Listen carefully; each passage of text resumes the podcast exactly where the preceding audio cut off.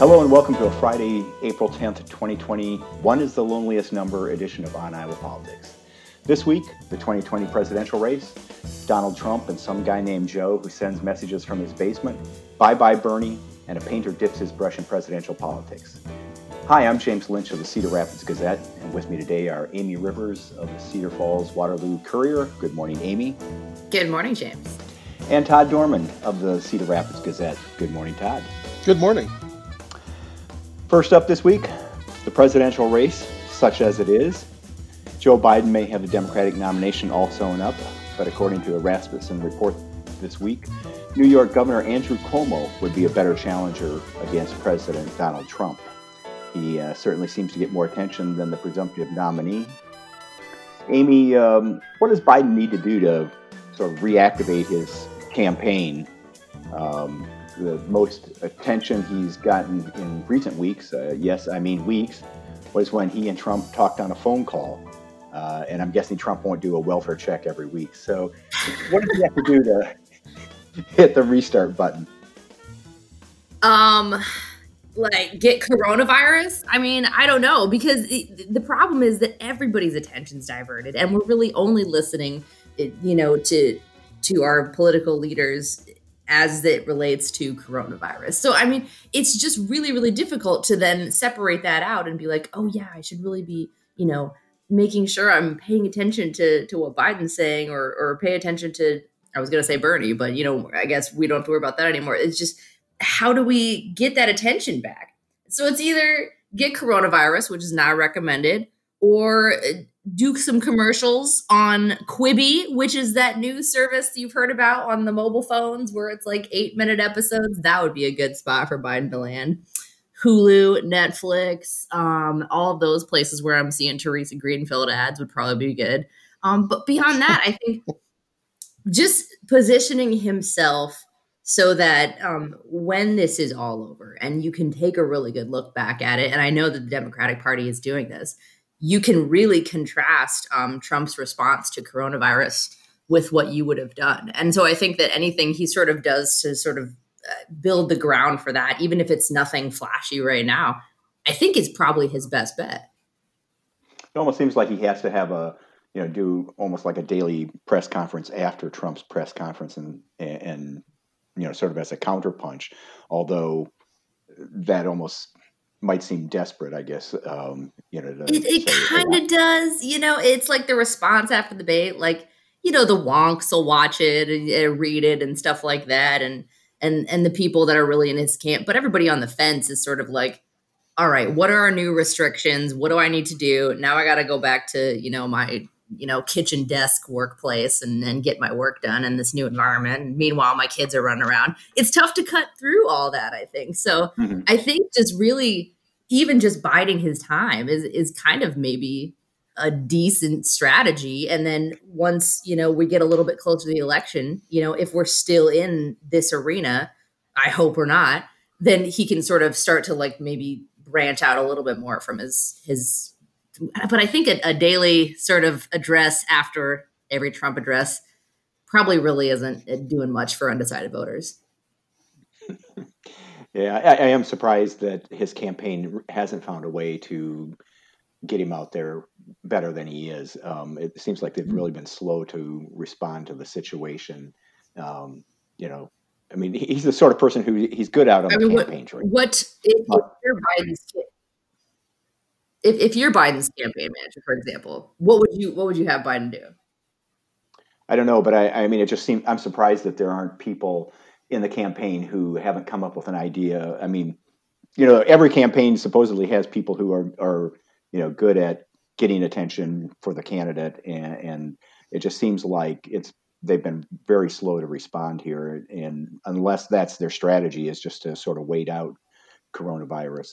Um, I, I don't think that's a good strategy. Could be. It could be. I think it might be a good strategy to do that, actually.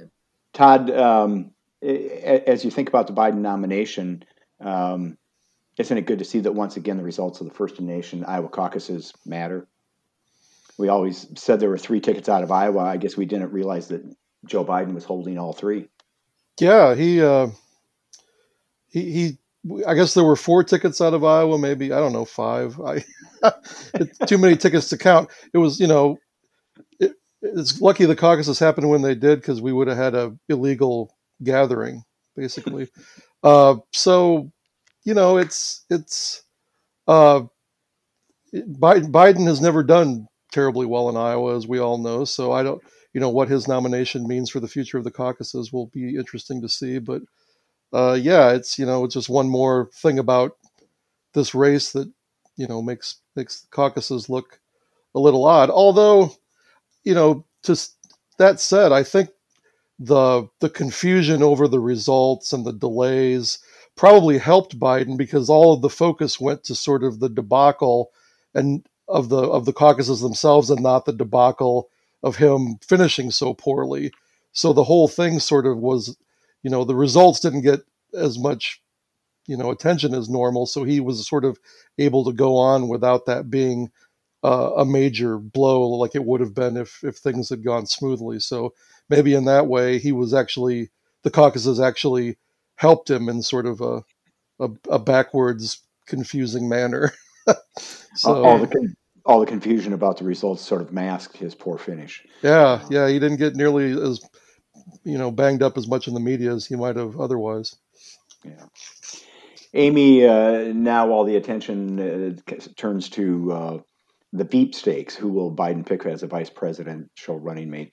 He's already said he'll choose a woman. So, uh, who has the edge here? Does she have to be A, a woman of color, B, from a swing state, C, younger than dirt, D, Jane Sanders? I actually still think that uh, uh, Kamala Harris would be the perfect Veep for him. I think, um, you know, she hits the buttons of being a woman, of being a black woman, of uh, sort of being an attorney and that hard nosed personality that Joe Biden is uh, really just not. I mean, sometimes he'll get into that hard nosed personality um, when he needs to, but but you know, she could really, um, I think, complement him well, and I think would be an exciting addition to basically, um, you know, the ticket. I still think that it would be uh, so phenomenal for Biden to put Bernie on the ticket because that takes out all the people that would have said oh, I wouldn't vote for Biden over Bernie, and now Bernie's on the ticket. I think it'd be really interesting. I'm not sure if this has been done, maybe in you know the older politics from 100 or 150 years ago, but I think it'd be it'd be interesting. That would be interesting. It would it would it would you know it would maybe put on pressure to uh, to elect a young Speaker of the House because you'd have two pretty old guys in the line of succession. Um, yeah, that's the only downside to this plan, right? Is right. that there's, there's nobody young, and that takes that excitement out of there, right? Yeah, exactly. So, Todd, uh, uh, is there a all of the above candidate out there? No, there there really isn't an all of the above, but uh, I agree with Amy that Kamala Harris would be a good pick uh, you know, as with that prosecuting background, I mean, that's sort of your your vice presidential running mate's job is to kind of be on the attack, and I I think she could she could do that pretty well. Uh, then there's you know Amy Klobuchar did did Joe Biden a pretty big favor and helped him out in Minnesota. She might have that you know more midwestern appeal in places like Wisconsin and Pennsylvania and Michigan maybe that he needs to win. But uh, and, and, lately, you've heard a lot about Gretchen Whitmer, the governor of Michigan, who who Trump has so famously said that he doesn't want to call because she's not uh, grateful enough for his COVID help. Uh, her profile has has raised a lot. So uh, I've seen you know lists of up to eleven or twelve people that could be considered. So um, yeah, it's uh, there, there, are a lot of good possibilities out there. It's going to be a, a tough pick, and it it's going to depend on what whether he wants someone you know that will be a good campaigner and can bring something to the ticket for electoral purposes, or whether he's looking for someone that you know people will feel like could be could be president. Yeah, it, it, in the recent days, it seems like Kamala Harris is certainly getting a lot of attention and and um, sort of raising her profile. So I guess maybe she looks like the odds-on favorite, but uh, I don't think that's any guarantee that that's who Biden will pick. Um, in a way, I guess he has uh, you know, it almost goes back to the early days of the caucus campaign when uh, Democrats said they had an abundance of riches, and uh, I think Biden's in the same position that uh, he has a lot to choose from. However, it seems unlikely that his running mate will be Bernie Sanders, uh, who dropped out of the presidential race this week, or I guess maybe technically suspended his campaign. Um, he and his Bernie bros kept insisting that despite getting walloped by Biden in March primaries, he had a path to the nomination. This week, that path disappeared into the fog of inevitability, not just because COVID 19 gets more clicks than anything else these days, but Todd, was the Sanders campaign in any way a victim of the coronavirus pandemic? Well, it, it certainly didn't help that, you know, campaign activity had to be so drastically curtailed. Uh, I mean, there, you know, his, his, you know, he's he's a candidate who, you know, energizes his supporters through rallies and gatherings and, you know, concerts and has performers come, and I mean that's sort of his, you know, how you know his grassroots uh, movement that he calls it is, uh, you know, sort of energized by coming together and and you know, and, and that couldn't happen. And so, yeah, I do think that that probably hurt him. I mean, the math was looking pretty daunting regardless, even before the pandemic. It was, you know, he would have had to have won some astounding upsets to to gather enough delegates to make a to make a run at it. So in that way, you know, maybe it didn't matter. But yeah, I I think you know the enthusiasm that was left in his campaign sort of the, was deflated by the by the social distancing and all the things that have happened since, and the news cycle turning away from the campaign. So yeah, it, it didn't help, and so that'll probably be one factor in in the in the post mortem. Yeah, although it seems like the the postmortems have been have been pretty muted by coverage yeah, of the, right. the virus. It's yeah, like, I mean, oh, you know, any, any other any other day, his dropping out would have been the top story in major newspapers. And i mean just in my online reading it was it certainly wasn't. So that's it's yeah, a new reality. Sort of in other news bernie sanders suspended his campaign. Uh, right. yeah yeah.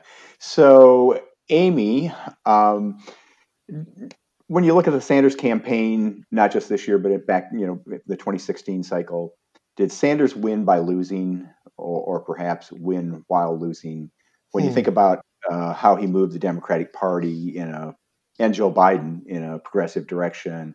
Um, you know, Thursday Biden announced support for lowering the Medicare eligibility age to 60 and expanding student debt forgiveness to low and middle income families.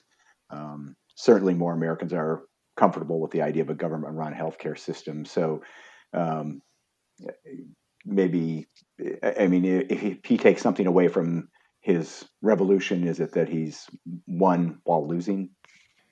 I think it's really interesting in the age of, of coronavirus that Bernie is actually seeing a lot of his ideas come to fruition in terms of uh, people sort of getting the help that that they need if they're especially if they're low income. If you take a look at um, sort of what the CARES Act does and and even what what they were trying to do maybe maybe they didn't get everything passed but a lot of it had to do with student loan forgiveness a lot of it had to do with you know helping uh, make sure that people are, are sort of insured or trying to get them insured um, getting extra money into people's paychecks um, even if it is turns out to be in an unemployment paycheck. I mean, these are things that Bernie has been saying that people need, and and now people are functionally getting them. I kind of thought that's why he wasn't dropping out in the first place because he's actually seeing his policies coming into uh, some sort of fruition.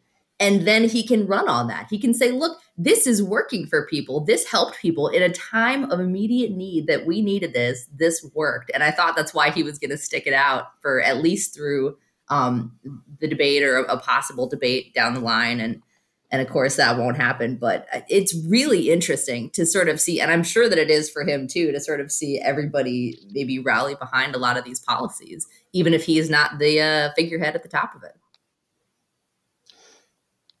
Yeah, Amy, that's that's a really great point. I mean, he, you know, it, it's it's it's almost as if that this was sort of a you know this crisis situation, and and now all of a sudden we're we're all we're wanting all this you know what what the Republicans would derisively call this all the socialism, which is you know yeah.